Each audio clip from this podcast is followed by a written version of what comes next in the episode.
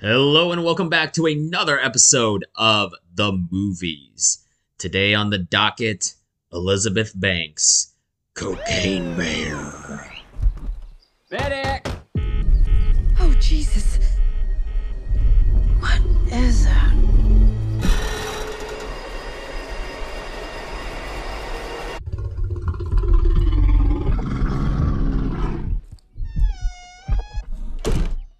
Beth, we should go.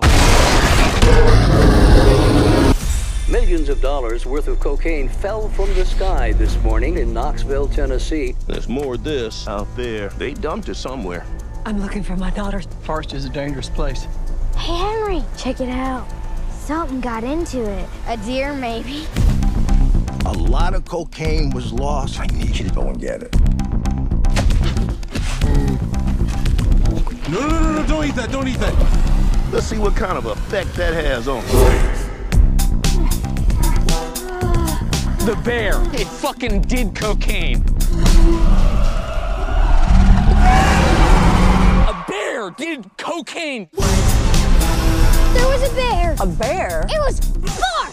Hey, that's inappropriate. Look, man, Cocaine Bear is exactly what you expect, or at least it should be exactly what you expect. It's a bear, it gets into some cocaine, it does the cocaine, and it goes on a woodland rampage. It loses its shit because it's a bear on drugs. And really, what this should be is just people realizing the bear's going to town and you got to fuck this bear up. You know, in the tradition of stuff like, you know, Mega Shark versus Giant Octopus, or hell, even something like Slugs. You know, that's an underrated 80s movie. You know, stuff like Jaws, or like The Car, or Grizzly, or stuff where it's just a monster and a bunch of people got to team up to take it out. That's what this formula really thrives on, and what it really should be, in my mind but I guess I understand now. The more I'm talking about it, the more I'm kind of reductive on this because I kind of understand what Elizabeth Banks, the director, and the writer. Um, let me see. I'm on IMDb here. With the writer Jimmy Warden, I think that they're trying to do is not just immediately go into that formula. And I understand the. I guess I understand the desire to kind of make it something more you have these characters like Keri Russell, who's this single working mom. She's kind of clashing with her daughter, played by Brooklynn Prince of Florida Project fame. And Jesus Christ, that little girl from the Florida Project is now a full blown preteen. And I am old, and the you know sands of time come for us all. But she's kind of clashing with her daughter something about like a new boyfriend and the daughter like wants to be rebellious and do her own thing and so she hangs out with her friend henry played by christian convery one of the few bright spots of this movie. Uh, am i giving my cards away too early? I don't think i am. But she's hanging out with them. They find some coke in the woods. The coke that is dropped from a plane that was like basically it's a drug shipment gone wrong. Some guy jumped out of a plane, died, and lost a bunch of coke in the woods. Bear found it. Bear's on coke. Kids find the coke.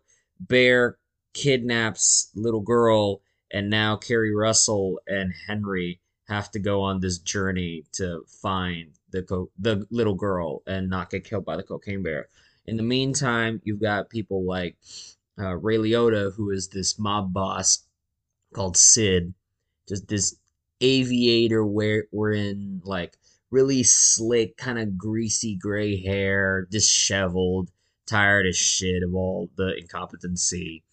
And uh, all he needs to do is like get the coke back because the coke belongs to other people. Like he's selling the coke to others.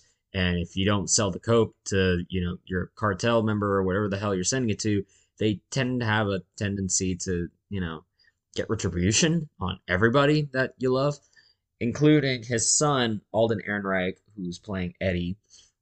It's just a shithead, burnout, like drunkard son uh, who has a son of his own, I think named Gabe, which I kind of feel insulted they used my son's name in this movie.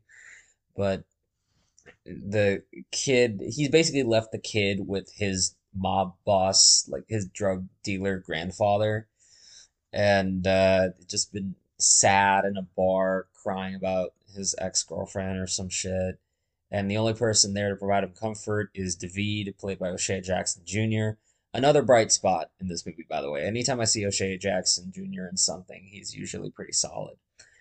Uh, who's really just playing the handler of this guy, just trying to get this shit together, trying to get the coke back and basically get paid. And that's really all he's there to do.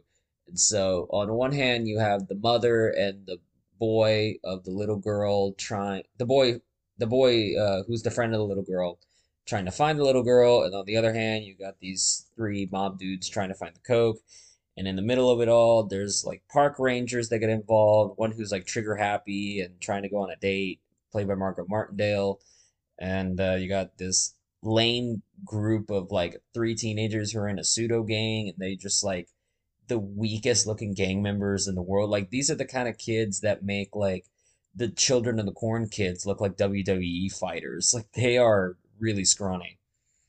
And uh I mean there's dumb tourists and whatnot, but really it, what Cocaine Bear kind of boils down to is just a bunch of unfunny vignettes that happen to have moments where like it's a slasher film just with a cocaine bear. And I don't know what to tell you, man. This movie bored the shit out of me. You've got these characters and these stories, and it's so thinly written that the characters don't really get a chance to pop and shine. There's nothing really for them to do. I mean, the emotional context that we get between uh, Keri Russell and Brooklynn Prince is that, you know, the mother is dating again, but because the little girl is kidnapped by the cocaine bear, for some reason, I mean, I guess they're using the King Kong logic of like there's one person that the bear that the monster doesn't really go for, that they're the reason that you know an expedition or a rescue party has to be sent out. There's no real rational reason as to why the bear is doing what the bear does. It's just a fucking bear. Sure. I mean, Lord knows the bear is ripping off limbs and defenestrate defenestrating is not the wrong word disemboweling people everything it doesn't have a conscience it's a fucking bear like it will eat anything and everything but for some reason this little girl gets a pass i guess it's plot armor uh but because you spend the whole time trying to chase after this little girl like that emotional thing of like a little girl who is uh, growing up and starting to be independent and having opinions about the changing nature of her family dynamic. It doesn't matter because she's not in enough of the movie to have that dynamic build up, you know? And every single character arc in this movie just seems like an excuse for that character to be in the movie where it'll be magically solved or resolved by the end because that's just you have to wrap that stuff up like you can't just leave a story plot just uh, character arc just unfinished. You can't do that in a 90 minute movie. You just have to thinly wrap it up and just ship it out there. Just ship it out there. Get it done. Get it over with. and I guess I'd be more fine with this kind of thing if the action of the cocaine bear was, excuse me, I'm tired. It's the morning. I'd be more fine with this if the action were really solid. If the gore work was stunning. But it's not. A lot of it is just CG. And the prosthetic work that I do get in this looks rubbery. It looks like something you get out of a costume store. And so, me, who's Gorehound Fucker McGee, like, who grows up on the works of people like uh, Stan fucking Winston, for example, I'm looking at something like this, just like, uh, I've seen better. I've seen better, or even if it's not that great, like something from Return of the Living Dead, like I've seen stuff that's more inventive and stylish and shows some creativity and flair. And that's really kind of what I'm missing from this. I just need something with a pulse. And all this seems to have as a pulse is just lame jokes that rarely, if ever, work. And it, in one way, it makes me feel angry because I'm looking at the IMDb list, and these are people who are solid. Like Keri Russell, Alden Ehrenreich. Alden Ehrenreich's. Did we forget Hail Caesar exists? Did we forget O'Shea Jackson Jr. in Straight Outta Compton? Did we forget that performance? The last performance we're gonna see of Ray Liotta and his last scene in this movie is just so embarrassing that I would be like ashamed to have that be the last representation of this actor who gave us Goodfellas. Isaiah Whitlock Jr.'s in this from The Wire, and Brooklynn Prince is great, and Margo Martindale, who's known now to my generation as like amazing character actress Margo Martindale. Like hell, even she's pulling some great shit off on BoJack Horseman, of all things. Kristofer Hivju from Game of Thrones. That guy is in this movie, and he's playing against the tough guy, like snarky fucker type, and he's decent in this. But like, you've got a good set of character actors here.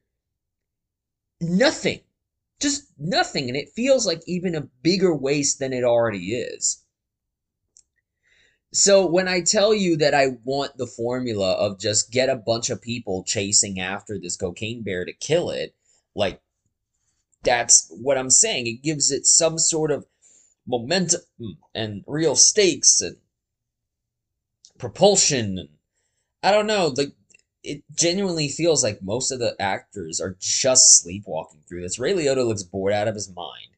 Keri Russell is supposed to be this super badass, like she has not really super badass, but she has to be like the mother, you know, and she has to protect her daughter. But anytime she's put in a position to where she has to sell that she'd do anything for her kids, she just looks tired. And it looks like she's reading cue cards at the time and I just find myself so ridiculously bored that I I'm I'm I'm begging the movie to do something else. Uh, one of the weirder parts of this movie is when a guy named uh, what's his name Scott Seiss shows up, and I know him from TikTok where he uh, does the kind of skits where he confronts people who are uh, employing bad uh, work practices. You know, the he'll jokingly play the role of like the boss who tells somebody like, "Oh, why don't you? Why do you do the quiet quitting?" And then he replies back with his clapback, which is like, "Why don't you pay me more?" That type of shit. And I was like, okay, that's something. Like that guy's usually funny in his TikToks. And here it just seemed like they brought him along for the ride just because he's a TikTok name and he can go on TikTok and talk about Cocaine Bear instead of the stuff that he's doing. It really just feels like a brand endorsement instead of a role. And uh, I don't know, man. I just found myself.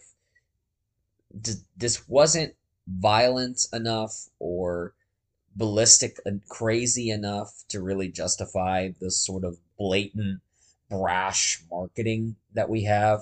It's also not well developed enough to kind of to move that away from the sort of exploitation roots and put it into something that could be more uh, substantial, like meaty story wise. And the whole thing kind of looks flat. It it's just it's just a, a lame ass movie, and to make matters weirder slash better, I watched this at a 1045 show and people like somebody brought their infant. So there's like a baby who's like babbling in the background, like they feeding them a bottle. The baby starts crying. They leave the theater, come back. It's just like it, it genuinely seems like the kind of movie for people who don't give a fuck about movies. They just want an excuse to get out of the house. If that's your excuse to get out of the house, that's fine. There were people that were reacting at the right moment, so there's definitely going to be an audience for this thing. And uh, sure. I mean, if it's if you kind of want something that seems a little bit naughty, but is not actually too subversive or too uh, too much for you know somebody to talk about like in the water. This gives me such like people at their kids' soccer game talking about like the crazy movie they saw last weekend. You know, it's the meme of the lady who puts a bag of chips over her head with the caption, "Oh my god, she's so crazy." It's kind of what this movie's going for. and again, the gore is so weak to where when you're watching something like this, it's just like, all right, uh, I watched The Northman, and that's like way crazier than this shit. You know, like this is something produced by Lord and Miller, and yet it, it carries none of the wit and none of the energy of that kind of movie. This isn't Twenty One Jump Street like, and it's produced by them. So I don't know. Maybe Lord Miller should have directed this. Maybe they should have written it. Maybe given it a little bit more punch up. But as it is, it just kind of feels like a great idea, or at least an interesting idea that's just kind of washed out and put out in early February just to, know, just to sell a couple tickets for Universal. But anyway, that's uh that's it, man. I don't really have too much to say on this one just because I don't like the movie. If you do want to see Cocaine Bear, it is out in theaters now. Uh, if you want to follow me on Twitter, you can do so at the movies underscore pod, Instagram at the movies pod, Letterboxd at letterboxd slash Daniel underscore Barrios. All of that in the description. Please rate and review the show on Spotify, Apple Podcasts, wherever you're listening to this. I've put in some questions on Spotify. Like they have an interact tab now on Anchor where you can just ask people questions. And so I'm starting to ask like random bullshit. If you want to answer that, I'll read some of your answers in the next episode. I will also read your Apple Podcast reviews on the next episodes whenever they are sent over. So if we're going to talk about a song to close out the episode, last episode for Barbarian, I talked about how Laura Jane Grace, the singer of Against Me, uh, in the cameo that my wife got me for Valentine's Day, she ended up recommending Laura did uh, that I reviewed the Barbarian, and so while kind of looking up more about Laura just because I'm googling, she comes across this band in an interview and she mentions, "Hey, this band is like one of the best punk bands I've heard this decade, and their album is kick ass. It's a band called A Giant Dog, and the album is called Pile." and it is what I can only describe as like boogie woogie punk rock, and it is super fun. It's just a danceable time with like weirdly relatable lyrics to somebody who's like consistently tired from like working at both a job, being a dad, being a husband, and being a you know podcaster pretty much all day. So this song is called Sleep When Dead. And until next time, my friends, you all take care.